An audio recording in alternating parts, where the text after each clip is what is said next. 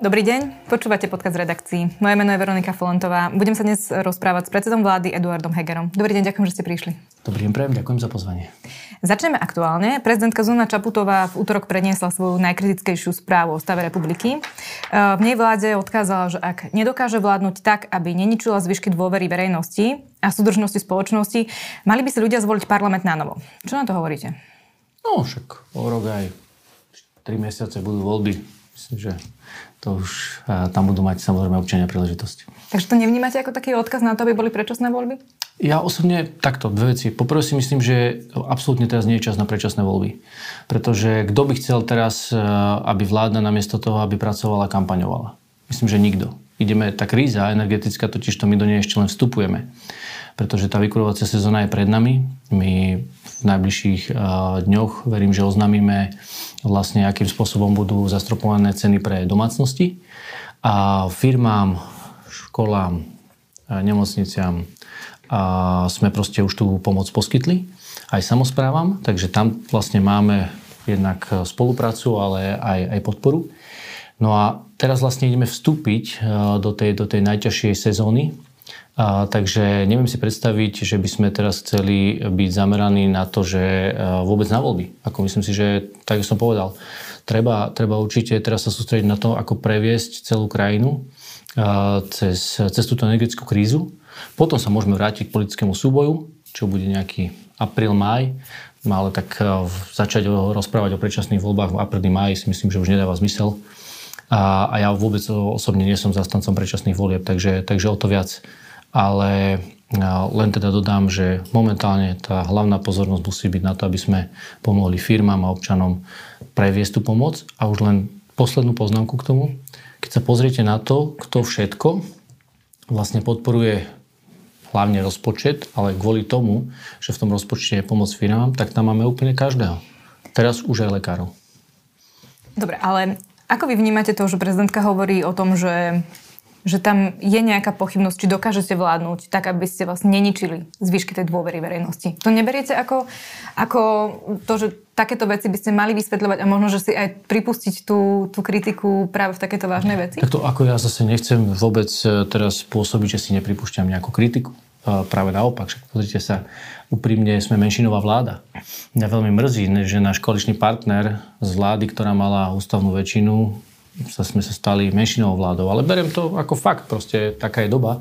Tie emócie sú veľmi vybičované, pretože povedzme si na rovinu a povedzte, či vy si spomínate vo svojom živote, že ste zažili toľko kríz v tak krátkom čase. Ste mladý človek, predpokladám, že tá odpoveď bude veľmi jednoduchá.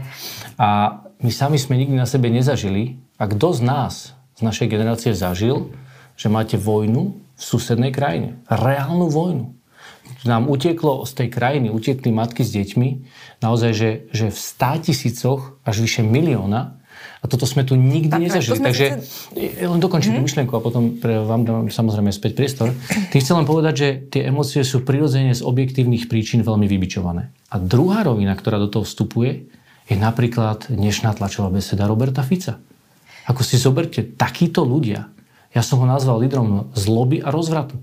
Pretože ako je možné, že človek, trojnásobný premiér, sa takýmto vulgárnym spôsobom vyjadruje na vôbec, dobre, zoberme si poprvé, hlava štátu, po druhé žena a po tretie matka. To je úplná, úplná spodina a je vidieť, že tento človek je schopný všetkého a útočí na tie, na tie najnižšie púdy ľudí, lenže toto vyvoláva práve tú agresiu, ktorú v spoločnosti nechceme. No ale keď ste pri tom Robertovi Ficovi, vlastne pani prezidentka vás v správe uh, síce pochválila za reformy vysokého školstva, súdnictva či zahraničnú po- politiku, ale spomenula aj to, že um, za čo vás kritizovala je nevyriešenie, použ- uh, nevyriešenie používania paragrafu 363 ktorý vlastne v rovnaký uh, deň využil vlastne námestník generálneho prokurátora Jozef Kandera a zrušil obvinenie Robertovi Ficovi a Robertovi Kaliňákovi. Vám sa Dávate si ešte ambíciu vôbec e, zmeniť tento paragraf a nejak upraviť jeho používanie, alebo aj v rámci toho, aká je situácia v koalícii, ste už na to rezignovali? Vidíš takto. Čo sa týka uh, paragrafu 363, opäť, ja som človek uh, princípov a dodržiavania princípov a pravidel. A koaličná zmluva jasne hovorí, a ja ju rešpektujem a rešpektoval som ju vždy, aj keď e, vlastne sme ešte mali stranu SAS a Richard Sulik vetoval viaceré veci, tak sme e, vlastne toto veto rešpektovali. No a práve na túto oblasť e, je zatiaľ stále veto Borisa Kolára a sme rodiny čo sa týka paragrafu 363. To neznamená, že o tom nediskutujeme a nehľadáme nejaký prienik, na ktorom by sme sa vedeli dohodnúť. Ale zatiaľ sa nám to nepodarilo. o tom? Kto sme rodina? Prebiehajú tam nejaké rokovania momentálne? Tak rokovania stále prebiehajú, akože priamo o, o tejto 363, nepamätám si, kedy sme naposledy hovorili, lebo posledné naozaj dni a týždne sme sa venovali práve a, kríze, čo, čo, čo sa týka zdravotníctva a samozrejme riešili sme energetickú krízu, takže zrejme sme sa 363 posledné týždne nevenovali, a aspoň čo si, čo si spomínam. Predpokladáte, že sa vám to ešte podarí zmeniť? To, tak budú v politike musíte vždy veriť. V politike musíte vždy veriť. A keď si to zoberiete na mojom príklade, no koľkokrát už, už asi ja ako premiér presčasujem o, od prvého dňa, čo som premiérom. Pretože od začiatku... Ale premiér nemajú pracovný čas. No, teraz nepresčasujem, myslím, z hľadiska času, ale presčasujem z hľadiska toho, koľko ľudia dúfali, že budem premiérom. Pretože od začiatku každý mesiac som čelil otázkam. A pán premiér, vydrží vaša vláda ešte mesiac? A vydrží ešte mesiac? Vydrží ešte mesiac? No tak sme tu. Veľa vecí sa nám podarilo, veď samotná pani prezidentka ocenila všetky tie reformy, ktoré sa podarili vďaka tejto vláde. Počas posledného, dá sa povedať, roka, takto pred rokom, si spomente, sme bojovali o reformu nemocnic, o reformu národných parkov. Áno, a je tu, dnes tu je. Taktiež e, na jar sme bojovali o súdnu reformu, dnes sa implementuje. Takže to všetko sú veci, ktoré dnes aj pani prezidentka pochválila a som vďačný za to, lebo ocenila naozaj reálne výsledky tejto vlády. Takže veriť musíte do poslednej chvíle, ak chcete, ak chcete uspieť a zvíťaziť. Ale ľahké to určite nie je. Práve naopak. Toto je tak ťažké volebné obdobie, ktoré, neviem, asi nikto v novodobej histórii nezažil, hoci boli tu ťažké volebné obdobia. Povedali ste, za čo vás pochválila, ale napríklad prišla kritika práve aj v súvislosti s riešením tých lekárskych výpovedí. Pani prezidentka povedala, odkladanie riešenia, vyjednávanie na poslednú chvíľu a často menené podmienky urobili aj z tejto situácie drámu. Vy ste v sobotu ohlásili dohodu s lekárskym odborovým združením, čo bolo 4 dní pred uplynutím výpovedí. Prečo ste to nechávali takto na poslednú chvíľu? No, takto. Vy to prezentujete ako keby sa, sme sa obidve strany akože vedeli dohodnúť skôr, len sme si to šanovali, šanovali, šanovali, až sme sa dohodli. Tak prvý nie. mesiac ste nerokovali. To vôbec nie, ale to vôbec nie je pravda. To vôbec nie je pravda. Aký že plný mesiac sme nerokovali? Ktorý mesiac sme nerokovali? No, v septembri, ku koncu septembra dali lekári výpovede. To znamená, že ich výpovedné lehoty tak. začali od 1. oktobra platiť. Presne tak. A prvé rokovania začali s vami, ako s premiérom, počas novembra. Ale počkajte, to vôbec nie je pravda. Ja som rokoval predsa s lekárskym odborovým združením ešte v lete. Áno, ale pred podaním. Ale a ak povedali, sa ale čas oni po výpovedí... No počkajte, len zase Dobre, rozoberme si to do kontextu, lebo úprimne ja nemám rád takéto skratky a takéto Prepačte, nechcem sa vás nejako dotknúť a vôbec to nemierím na vás, ale často to vidím v tej diskusii také povrchné informácie, ktoré postradajú dôležité detaily. A teraz poviem ten detail. Myslím, že to bolo v auguste, teraz neviem, či 19. alebo nejakého augusta. 19. augusta posledný Takže, presne tak, kde sme sedeli. A samotné Lekárske odborové združenie povedalo, že my už nemáme viacej čo rokovať. Tak akože keď vám partner, ktorý sedí za, za vašim stolom, povie, že už s vami nechce ďalej rokovať. Bo my sme tam chodili, chodili, chodili, oni chodili a oni povedali, tu roh hodiny rozprávame a tak ďalej, už nemáme sa čo rokovať. Tak sme povedali, OK, tak keď s nami nechcete rokovať, no tak čo môžem rokovať s niekým, kto so mnou nechce rokovať? Tak sme pripravili zákon, Zákon sme schválili v parlamente a oni dali výpovede. Ale e, poprvé, treba si uvedomiť, v prvom rade partner na rokovanie s Lekárskym odborným združením je pán minister a ten s nimi rokoval. Ako náhle potreboval moju prítomnosť, tak som tam bol prítomný. Znamená... Ale ja ne, nevidím dôležitosť, aby teraz premiér sedel na každom rokovaní, lebo naozaj zase uvedome si, že čo je funkcia premiéra. Veď ten minister je kompetentný a je to jeho oblasť. Viete, minister to nie je nejaký sekretár to nie je nejaký, uh, teraz nechcem sa dotknúť funkcie referenta, ale minister je zodpovedný za celý rezort. On je tá hlava, ktorá má rokovať zo, o však každej tej oblasti, ktorá sa zdravotníctva týka. Áno, čo sa týka oblasti zdravotníctva, ja som, ale ja som bol ochotný, ja som aj povedal, ja som aj povedal, že ja som k dispozícii a potom som aj povedal, ja som podpíšem akékoľvek referendum, ktorý moji ministri vyrokujú. A presne ako hovoríte, pokiaľ sa to týka platov, tak vstúpilo do rokovania aj ministerstvo financí. A tie rokovania boli veľmi intenzívne. To znamená, že z ministerstva zdravotníctva vám prišla požiadavka na rokovania až v tom novembri, že vlastne počas oktobra vás neoslovili o tom, že dobre rokujeme, už to vyzerá, že by sme sa možno aj vedeli dohodnúť, už by sme mali Však, rokovať to o tom stále vyzeralo. Áno, tak to stále vyzeralo, že sa dohodnú, dohodnú, až, dohodnú. Až Jediný bod, na ktorom sa nevedeli dohodnúť, bola uh, otázka platov a tam rokovalo s nimi intenzívne ministerstvo financí Áno, a keď už to vyzeralo, že teda nevedia sa dohodnúť, tak som do toho vstúpil. Však ja som sa celý čas o to zaujímal. Každý týždeň som sa zaujímal o to, ako tie rokovania prebiehajú. Keby to bolo, že teraz pán minister zdravotníctva povie, že halo, vyzerá to zle, no tak ale vyzeralo to, že sa ideme, smerujeme k dohode. No, až to prišlo do bodu, že to k tej dohode nesmerovalo, potom som do toho samozrejme musel vstúpiť. Nepocenil to minister Lengvarsky? Tým pádom, že, že s vami, možno, že vás skôr neoslovil, aby tie Ak, rokovania aj za vaše účasti začali skôr? Viete, úprimne, myslím, že asi bude čas, eh, keď teraz dokončíme aj memorandum, podpíšeme a tak ďalej, aby sme sa pozreli späť a naozaj určite si vyhodnotili celý ten proces. Ešte tam nie sme, dajme si pár dní, dokončíme eh, celú tú dohodu, potom sa k tomu vráťme a určite ja som za to vždy si urobiť revíziu toho procesu, aby sme sa poučili z chýb, aby sme si presne vedeli identifikovať, kde to bolo. A potom, potom rád vám na tú otázku zodpoviem. Teraz by som nerád robil nejaké ukvapené závery. Vy ste s nimi rokovali s lekárskymi odborármi desiatky hodín, keď to tak uh, spočítame dokopy. Ako tie rokovania prebiehali? Lebo ak sa človek na to pozrie zvonku, tak, uh, tak to niekedy uh, tak pripadalo ľuďom, že ste si už dosť na nervy. Ale nie, viete čo, takto to, akože, tak, to je dôležité, treba si uvedomiť. Poprvé politika, aj keď sú tam emócie, človek nemôže byť osobný. Lebo tá zodpovednosť, ktorú nesie, pri tom celom vyjednávaní, či vám to lezie alebo nelezie na nervy, no proste nejakým spôsobom to musíte vedieť odventilovať, ale na konci dňa musí rozhodnúť naozaj chladná mysel a, a zodpovednosť, lebo to robíte v záujme, vo verejnom záujme, čiže v záujme občanov.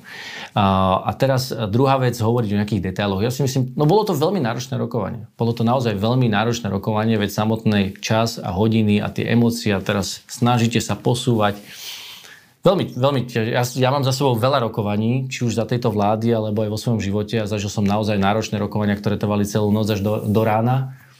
Toto určite patrí, by som povedal, no takto. Z hľadiska náročnosti patrí do top 5 alebo top 3. Z hľadiska obsahu, o čom sme rokovali, tak je to top číslo 1. Určite. Pretože sme rokovali o živote občanov a o ich zdraví a to je, to je určite top téma. Ja sa možno na tej rokovania pýtame preto, že niekoľko hodín predtým, ako ste oznámili dohodu s lekármi, napísal minister financí na Facebook status, kde teda povedal, že už nebude rokovať. V statuse napísal aj to, že nič tak odporné nezažil ako rokovanie s lekárskymi odborármi a že by vydieračom neustúpil. Ako vy hodnotíte takéto vyjadrenia ministra, ktorý práve mal dohadovať napríklad aj tú finančnú stránku? Tak pozrite sa, eh, je to jeho úprimné vyjadrenie. Ako ho hodnotím ako jeho úprimné vyjadrenie a myslím si, že to vyjadrenie vyjadrovalo a povedal, ako to cítil.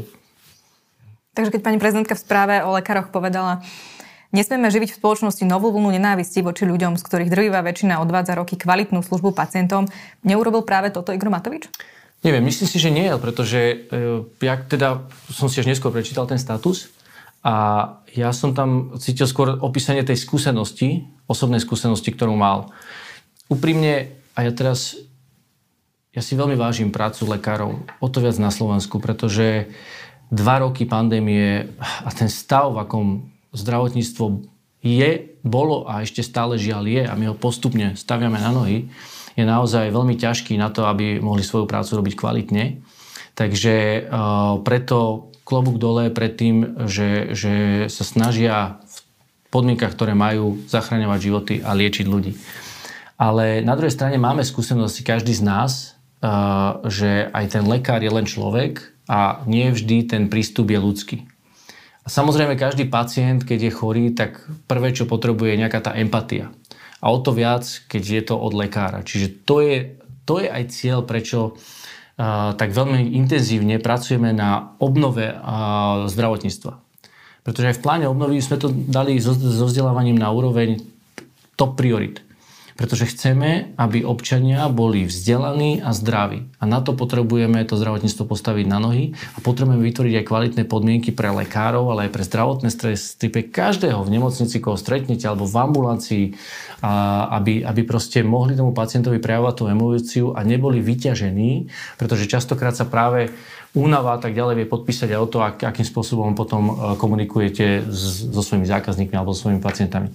Takže nechcem ich nejako haniť. Na druhej strane, áno, chápem ľudí, ktorí majú skúsenosť, aj zlú skúsenosť s našim zdravotníctvom a možno aj s našimi lekármi a zažili. Jedna z vecí, o ktorej sme hovorili, bolo aj s lekárskym odborným združením, bolo práve tá korupcia aby sa nestalo, a ja si myslím, že dnes už každý pacient, ktorý pôjde lekárovi, vie, že nebude musieť dávať nejaké všimné alebo nejaké, ani, ani nad tým rozmýšľať, pretože bude vedieť, že, sma, že štát sa posnažil ohodnotiť lekárov aspoň teda na úroveň povedzme tých českých platov a ešte aj trošku vyššie, aby ten lekár sa mohol venovať svojej práci a nemusel ani požadovať tie peniaze. To, si myslíte, že naozaj bude mať taký efekt? Že vlastne... No musí to mať taký efekt. Musí to mať taký efekt. V prvom rade každý pacient by si mal uvedomiť, že teraz idem za lekárom a už mu nemusím dopredu nič nosiť pretože on je platený zo štátu za, za, za ten svoj výkon. My investujeme do zdravotníctva aj do tej infraštruktúry, ale aj do vybavenia. To znamená, že chceme, aby tie podmienky lekári mali čo najkvalitnejšie na pracovisku, aby sa mohli sústrediť na prácu a nemuseli rozmýšľať nad tým, že či uh, teraz uh, uživí rodinu. Aj keď teda musíme si povedať, že áno, lekári uh, tie platy, vďaka Bohu, budú mať slušné a o, o, o platu by sme mohli rozprávať samostatne. Ale dôležité je, aby sme naozaj eh, na strane pacientov zabezpečili to, že pacienti už budú vedieť, že nemusia lekárovi žiadne peniaze dávať. Čiže to je poprvé vykoreníme korupciu zo strany, eh, že, že pacient ani nebude nútený nič také. A keď to lekár požiada, tak bude vedieť, že halo, ako toto sa nesmie diať. My sme sa rozprávali o tom, že by sme uh, zaviedli práve aj tú protikorupčnú linku, kde by mohli pacienti volať, ak by sa s tým stretli, aby sa to okamžite riešilo. Ďalšia dôležitá vec je práve ten ľudský prístup, ktorý, keď sme aj diskutovali, by mal prísť práve tým, že tí lekári, teraz by malo poprvé zastabilizujeme ten počet a veríme, že postupne budeme vedieť aj prilákať lekárov zo zahraničia naspäť, však aj pán Vyslajský volal, lekárov poďte, už sa môžete vrátiť na Slovensko. Taktiež investujeme do vzdelávania, čiže každým rokom by sme mohli mať viacej nových lekárov v nemocniciach. To znamená, že opäť tá únava lekárov bude klesať, tým pádom sa bude v lepšom stave uh, budú vedieť venovať pacientom. To sa podpíše pod kvalitu. A Dobre, ale keď, keď, budete, keď budete podpisovať to, uh, to memorandum s Lekárskym odborovým združením, budete chcieť od nich garancie, napríklad toho, že uh, svojim členom alebo aj iným lekárom, že od nich budú žiadať, aby tá komunikácia bola slušnejšia, aby sa... Oni to aj majú vo svojom kódexe. Ale čiže... nedodržiava sa to vo veľkej miere dnes? Áno, tak Samozrejme, o tom sme sa práve preto hovorím, že aj to bola predmetom našich diskusí, že sme hovorili, že, že čo môžu aj tí lekári urobiť na to, aby mali zjednodušene povedané laicky, ľudský prístup. Čo vám na to Ale, povedali? No, to, čo som vám pred chvíľkou mm. rozprával. Že tam že sú, tam sú dve roviny. lekári, sú, ďalší, tak to nevedia zabezpečiť? Tam sú dve roviny. Jedno je také ten osobné nastavenie. Áno, tam si to musí každý strážiť, že teda možno sa necítim dobre, ráno som mal ťažšie ráno doma alebo čokoľvek, ale neprenesiem to do práce, neprenesiem to na pacienta. To je to osobné rozhodnutie. Ale druhé je aj objektívne, keď máte veľa služieb a podobne a tá únava sa potom podpisuje, tak niekedy sa neovládnete. A práve tým cieľom je dosiahnuť taký počet lekárov v zdravotníctve, aby tí lekári neboli preťažovaní svojou profesiou a mohli sa plne sústrediť na výkon svojej profesie. Keď minister e, financí oznámil, že sa odmieta zúčastňovať tých rokovaní s lekármi, lebo sa mu teraz budem citovať, prevrátil žalúdok. On však na tých rokovaniach nezastupoval seba ako osobu, ale, ale štát. E, nemali by ste ako premiér odvolať ministra, ktorý odmietne pracovať? To nemyslíte vážne. tak toto je teda akože dosť, dosť eh, uletená skratka. Prečo? No, vysvetlím. Lebo to je jeho práca, nie? Akože aby, odvolať aby... ministra za to, že nepríde na rokovanie, ako u, určite nie. Však tak vy ste poprvé... povedali, že to bola top priorita v rámci, v rámci toho, že ale... môžu zomierať ľudia, tak asi keď to je top priorita, tak by tam ten minister financí mal sedieť, nie? Ale však sme to vyrokovali, nie? Pomohlo vám, že tam nebol? To vôbec nie, to vôbec nie. Pretože, uh, ja, viete, to sú presne, ja chápem, že sa tu snažia navodiť tie narratívy. Áno, vyrokovalo sa to preto, lebo Matovič tam nebol. Ja nič Alebo teraz ja hovoríte, odvolajme Matoviča, už sme odvolávali za všetko, tak teraz nájdeme, že ho odvoláme za to, že neprišiel uh, na rokovanie, keď uh, sa necítil dobre a podobne. Dobre, toto dajme bokom. Ja to beriem ako taký, taký politický žargon, lebo úprimne si, si myslím, že, že O tom nepotrebujeme hovoriť. Keď hovoríme o rokovaní, teraz samotnom rokovaní sa pýtate, že Igor Matovič nebol prítomný, Pozrite sa, tam sme, naozaj to boli veľmi vážne rokovania a ja, ja som samozrejme potreboval konzultovať toto aj s zástupcami ministerstva financí, čiže nemôžeme povedať, že Igor Matovič, dobre, nebol fyzicky prítomný, ale teda všetky tie prepočty som vedel, že môžem komunikovať aj so štátnym tajomníkom, aj s ministrom financí, a aj s ďalšími, ktorých som potreboval pre to rokovanie, takže mal som ich k dispozícii. To, že neboli fyzicky prítomní na tom rokovaní, to by nedeli v tom momente. Mhm. Inak minister financí dneska nebol ani v Národnej rade, keď eh, pani prezidentka prednášala správu o stave republiky. Prečo tam nebol? Tak to sa musíte opýtať. Nevravel vám, že či ešte stále PN? Uh, ja nie, nie, nie, myslím si, že uh, bol aj včera na vlade, takže uh, neviem, prečo nebol, neviem. Vy ste v útorok po obede rokovali o návrhu zákonov pre zdravotníkov. Kým nebudú vlastne v parlamente, tak lekári hovoria, že nebudú stiahovať výpovede, lebo chcú mať tú, tú garanciu.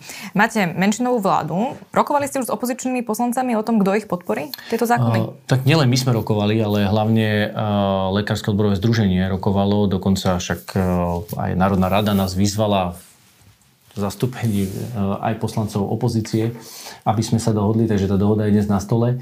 Takže ja nepredpokladám, že by to e, nemalo mať podporu v parlamente, bolo by to určite prekvapenie aj vo, voči občanom od samotných e, zástupcov e, parlamentu, ktorí sami vyzývali naprieč celým politickým spektrom, aby tá dohoda sa dosiahla.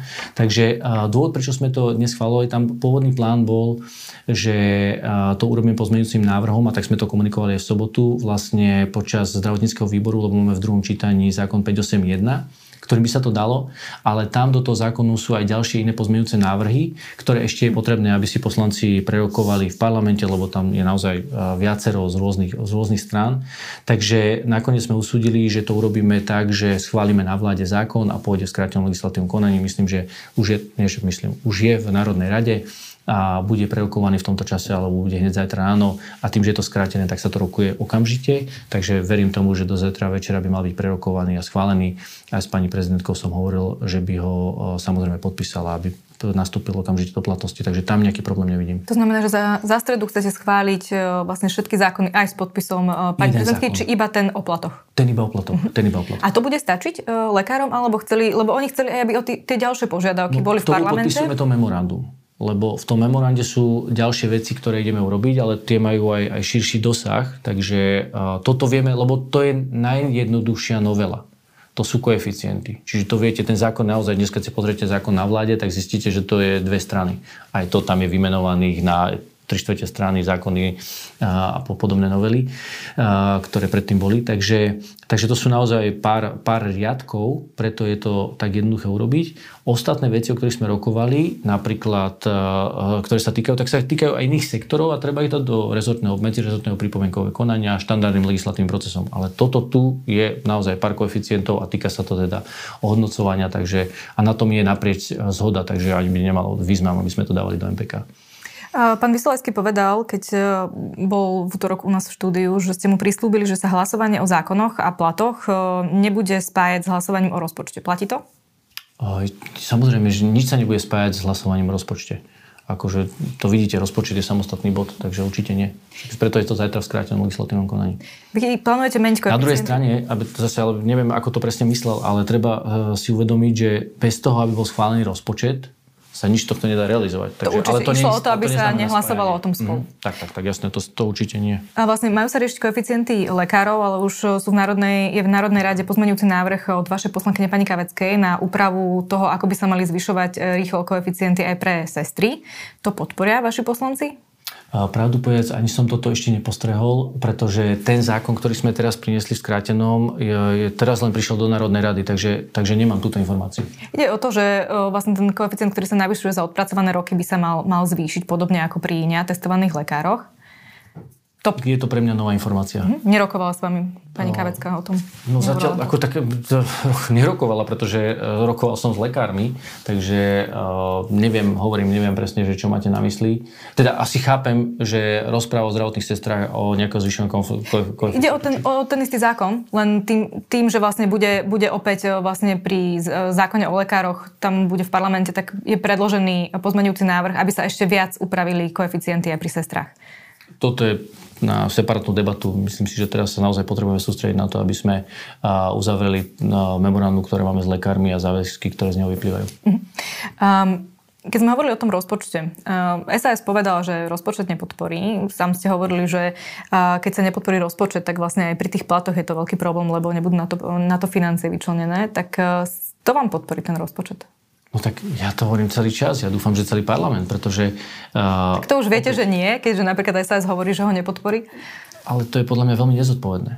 To je naozaj veľmi nezodpovedné. A ešte takto to vyjadriť, lebo opäť, my sme ten rozpočet stavali a ja si za tým stojím. My sme ho stavali uh, veľmi apoliticky.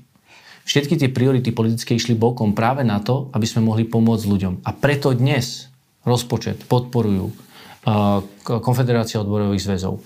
Podporujú ho zástupcovia učiteľov, podporujú ho zástupcovia, zástupcovia samozpráv podporujú ho teraz už aj zástupcovia lekárov, všetci zamestná, zástupcovia zamestnávateľov, celá hospodárska sociálna rada podporuje rozpočet a vyzýva poslancov parlamentu, všetci vyzývajú poslancov parlamentu, aby zahlasovali za rozpočet. Dnes vyzýva poslancov pani prezidentka. Dnes nie osoby na Slovensku, ktorá by nevyzývala parlament, aby zahlasovali za rozpočet.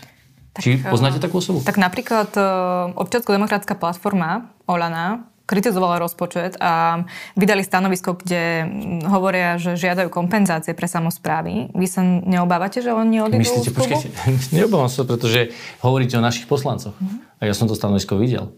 A v tom stanovisku, však som sa s nimi o tom rozprával, oni hovoria dve veci. Poprvé hovoria, že navyšovanie daňového bonusu, ktoré plánujeme práve kvôli tomu, že ideme do krizového obdobia a práve rodiny s deťmi sú najviac ohrozenou skupinou obyvateľstva alebo slobodné matky s deťmi sú najviac ohrozenou, obidve tieto skupiny sú najviac ohrozenou skupinou obyvateľstva, tak práve im ideme pomôcť navýšiť a hovoríme jedným dychom, že budeme samozprávam kompenzovať celý ten výpadok, ale ktorý majú v príjmu. dohodnutí na tom so samozprávami nie, nie sme dohodnutí však, ale keď im dáme tie isté peniaze, nepotrebujeme sa o tom dohadovať. Oni, oni nechcú mať výpadok, to je to dôležité. A my hovoríme, nebojte sa, tento výpadok v plnej výške vám nahradíme. Poprvé. A to bola, potom vysvetľujete tú kritiku no, vašich poslancov? To nebola kritika. Ja to nevidím ako kritiku. Oni len hovorili, však si to prečítajte, to stanovisko, ja som ja si ho čítal. No tak ja tiež, ja tam nevidím kritiku. Ja tam vidím, ja že hovoria, že pre nich je dôležité, aby sme toto samozprávom vykompenzovali. To isté hovoríme aj my. A druhé, čo hovoria, aby sme v rozpočte našli také riešenie, ktoré vyrieši práve tie výdavkové limity. No však ja to riešime. Takže ja to nevnímam, vy to možno vnímate ako kritiku, ja to ako kritiku nevnímam, ja len vnímam vyjadrenie ich postoja, ktoré sa zhoduje s môjim postojom a tým pádom nevidím, nevidím v tom problém. Takže opäť tá otázka, ktorú som položil, je, že kto teda dnes v republike okrem, alebo teda kto nie že okrem, kto v, na Slovensku dnes nevyzýva poslancov v parlamente, aby zahlasovali za rozpočet. Áno, ale väčšina z nich povie druhým dychom, že preto, lebo je to lepšie ako provizorium. Takže nie o tom, že by súhlasili s rozpočtom ako takým, ale o tom, že hrozba provizória je, je horšie ako to, keď sa schváli takýto rozpočet. Pozrite sa, nie je dôvod akýkoľvek. Myslím si, že ten rozpočet je dôležité, aby sme mali. Hovoríte to sám nakoniec vlastne aj vy. Nie, nehovorím. A, a, no ja nie, som... tak ako, prepačte, myslel som, že citujete tých, e, tie skupiny, ktoré to hovoria. My sme ten rozpočet naozaj stavali tak, aby bol zameraný na pomoc. Veci zoberte, tam je, tam je naozaj uh, e, 7 miliard eur pomoci občanom na zvládnutie či už energetické krízy, inflácie, to všetko tam máme a práve preto, práve preto všetky tie jednotlivé skupiny, ktoré tí, tí stakeholdery, ktorých tu máme, jasne povedali, zahlasujte za to, je to dôležité. Takže Budú tam tie výdavkové limity? Výdavkové limity tam podľa mňa nebudú, pretože uh, tak ako rokujeme s Európskou komisiou, je uh, dôležité si uvedomiť jednu vec. Výdavkové limity sú keď tak poviem, že do dobrého počasia, aby vás chránili, že keď máte vyššie príjmy, aby ste ich neprejedli na svoje výdavky. A zjedno, veľmi zjednodušene povedané. A, a teraz tie práve sa používajú viacej v tom, v tom pokrízovom období. V krízovom období aj Európska komisia, ako vidíte, už tretí rok po sebe neuplatňuje pravidlá na jednotlivé rozpočty členských štátov, pretože si uvedomuje, že sme v kríze. Čiže teraz v kríze je dôležité, aby sme pomáhali občanom, takže skôr uh, rokujeme o tom, že by sme uh, predstavili uh, vlastne do toho zákona o výdavkových limitoch takú tú uh, klauzulu, ktorá umožňuje práve v takýchto krízových časoch tie výdavkové limity vlastne neuplatniť. Vy ste povedali, že by bolo nezodpovedné, keby nezahlasovali poslanci za rozpočet, ale z vašej strany nie je nezodpovedné. ja, to hovoria všetky tí zastupcovia. Ale vy ste to teraz povedali. A nie je z vašej ja strany nezodpovedné, že, že s nimi nerokujete, aby ste mali istú tú podporu? Lebo vy poviete, že je nezodpovedné, ak to nepodporia, ale predsa vašou úlohou by malo byť si s nimi sadnúť, keďže máte menšinovú vládu a dohodnúť sa dopredu, že, tá, že tú podporu no, budete mať? Opäť, uh, trošku, trošku také, akože, ako to funguje v parlamente, lebo uh, my sme rozpočet potrebovali predstaviť do 15. oktobra do parlamentu, keďže uh, daňová prognoza sa robí až na konci septembra, tak sa vlastne potom máte naozaj že 10 dní na to, aby ste rozpočet upravili podľa poslednej daňovej prognozy. O to, že žijeme v turbulentných časoch, tak o to viac tie čísla sú iné, ako bola júnová prognoza, lebo každý týždeň je úplne prináša úplne novú realitu, obzvlášť keď hovoríme o energetickej kríze. Potom vlastne sme ešte mali hospodársko-sociálnu radu, kde sa všetci títo zástupcovia z hospodárskej sociálnej rady vyslovili za rozpočet. Potom sme ho poslali do Národnej rady. Národná rada je priestor na rokovanie. Máme tam finančný výbor a dokonca sme ponúkli, aj napríklad takéto rokovanie využil pán poslanec Tomáš Valašek alebo Miroslav Kolár, Kdokoľvek ďalší má záujem, môže sa, e, môže sa samozrejme ozvať alebo prísť na finančný výbor, kde samozrejme my sme otvorení rokovať, pretože to je parlamentná pôda. Na to sú výbory vytvorené, aby ste tam mohli rokovať práve o jednotlivých, jednotlivých zákonoch, ale rozpočet je zákon a diskutovať o pozmeňujúcich návrhoch. No. Hlasovať sa bude na tejto schôdzi. Koľko máte momentálne istých hlasov? Tá koalícia. Takže 70? 70 plus, myslím, že aj pán Mičovský, aj predpokladám, že pani Hatraková by ho mohla podporiť. Pán Čepček, takže 73? Tak, povedzme 73, no. Uh-huh. A nemali by ste už No rokujeme. Byť trochu akože nervózny z toho, že ich máte bez Ale viete čo, opri, opäť, akože čo ty myslíte? Nervózny, prečo by som mal byť nervózny? Na čo by mi to pomohlo? Ja nepotrebujem nervózitu na to, aby som uh, po, poža, uh, uh, podával výkon. Teraz Opäť, ak som vám hovoril, že rokujeme. Čiže... S kým a... konkrétne rokujete? No však som vám hovoril, pán Tomáš Valašek, Miroslav Kolár, no. dokonca aj Martin Klus. A oni vám čo povedali, títo traja poslanci? Už ich máte dohodnutých, že by to mohli byť oni traja, alebo... Keby som ich mal dohodnutých, tak by som vám povedal, že ich mám dohodnutých. Aby som vám povedal 76. Ale keďže som vám to nepovedal, tak ich asi nemám dohodnutých ešte. Ale pozor, to neznamená, že s nimi nerokujeme. Na, kto je vlastne ten, ktorý je ten styčný dôstojník, ktorý by s ním rokuje. Je to pán Šipoš, alebo tam prebiehajú s pánom ministrom financí tieto rokovania? Tie diskusie sú rôzne. Ako uh, napríklad uh, pán Tomáš Valašek, myslím, že bol aj dnes na ministerstve financí. Záleží, aká úroveň, ale oni v prvom rade sa chceli rozprávať o, o obsahu toho rozpočtu, takže preto či už štátny tajomník Marcel Klimek asi je v tomto naozaj ten človek, ktorý má pod sebou sekciu rozpočtu a je najkompetentnejší o tom, o tom rokovať. Ale som v kontakte s tými aj ja. A vlastne s, s lekármi je tá dohoda nastavená ako? Že bez ohľadu na to, či ten rozpočet prejde alebo nie, tie výpovede budú stiahnuté a teda nezávisí to od toho, či rozpočet bude schválený. Nie, nie, lebo to bolo o dohode na tých jednotlivých parametroch.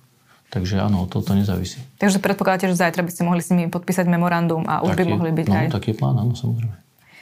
Ja sa ešte vrátim k občansko-demokratskej platforme. Vy ste s nimi rokovali nejak v poslednom čase, formulovali na tom stretnutí návrh, aby ste nahradili Igora Matoviča na čelo Rado? Viete, vy to tak podávate, ale ten život beží trošku inak. To sú poslanci, ktorí sú aj v našom klube a sú to aj ľudia, ktorých ja dobre poznám. Dokonca by som si ich dovolil nazvať priateľmi. Čiže to není, ja nepotrebujem so svojimi priateľmi rokovať, ja s nimi normálne komunikujem. Dobre, oni majú potrebu napísať nejaké my sa pravidelne, dokončím, my sa pravidelne stretávame. Čiže úprimne, ja, ja nevidím teraz, akože, teraz čo myslíte pod tým, že, že nejaké formálne rokovanie? No nie, ja mám s nimi pravidelné stretnutia. Povedali vám na niekedy... týždňovej báze. Niekedy vám povedali na takom stretnutí na týždennej báze, že by ste mali vymeniť Igora Matoviča na čelo Olano? Vy ma už dosť dobre poznáte na to, že ja z rokovaní nevynášam. Takže toto si, o tomto sa my neporozprávame. A keď tak často rokujete, tak prečo majú potrebu posielať do médií vyhlásenia, že čo sa im napríklad, čo by zmenili na rozpočte a podobne? No počkajte, poprvé, to sa musíte opýtať ich. Vám to takto formulovali? Čo mi formula? Však vám že... hovorím, že sme sa rozprávali o tom, uh, o tom vyhlásení, ktoré... Ja vám tomu trošku nerozumiem, že sú tu ľudia Dobre, z vášho klubu... Nech sa páči, pýtajte Budem sa. veľmi rada.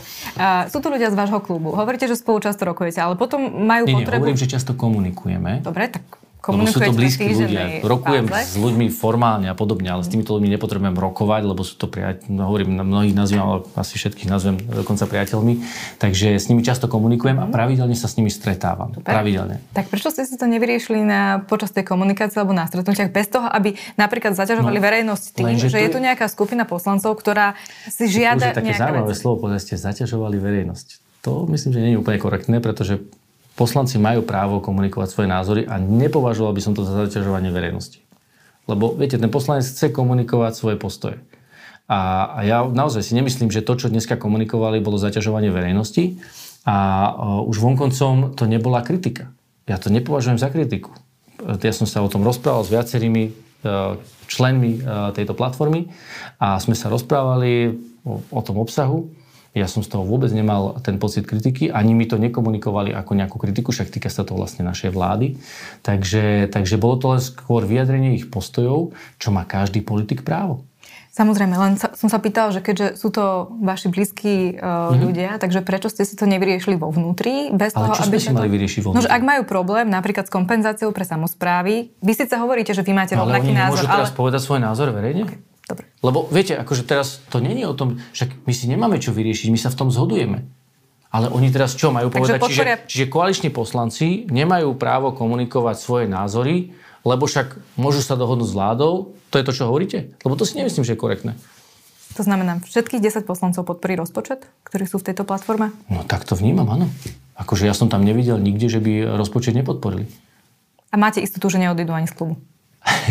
tak ja mám, áno, ja mám to presvedčenie istotu v dnešnej dobe, to už s tým slovom operujem o mnoho opatrnejšie. Ale mám to presvedčenie, áno. Ja som sa chcel spýtať na jednu vec a to je... Uh... Ale tak zaujímavé sa pýtate, ja neviem, ako, uh, mám, máš pocit, že máte nejaké informácie, ktoré ja nemám a ja som s nimi dosť často, takže neviem, kde vôbec sa berie niečo, že by mali odchádzať z klubu. Ja sa pýtam len, čo toho neobávate. Nehovorím, že mám informácie, že už sú na odchode. Ale keď s nimi tak často hovoríte, asi by ste o tom vedeli, máte pravdu. Uh, asi všetky domácnosti čakajú na, na, na to, aké faktúry im budú chodiť od budúceho roku. Vy ste hovorili, že um, o pár dní poviete, aké to budú riešenia. Takže vedeli by ste dneska povedať, že, že kedy konkrétne sa dozvedia, o koľko zaplatia viac? O pár dní. Neskúsme byť konkrétnejší? Aby vedeli, kedy to majú čakať. Bude to tento týždeň alebo budúci? Nie, myslím si, že som odpovedal na vašu otázku. Nie, naozaj. O pár dní. Ďakujem veľmi pekne. To bola posledná otázka dnešného rozhovoru v redakcii. Ďakujem Pán premiér, ďakujem, že ste prišli. Ďakujem aj ja a pozdravujem všetkých divákov a posluchačov. Moje meno je Veronika Fontová a do počutia na budúce. Do počutia, dovidenia.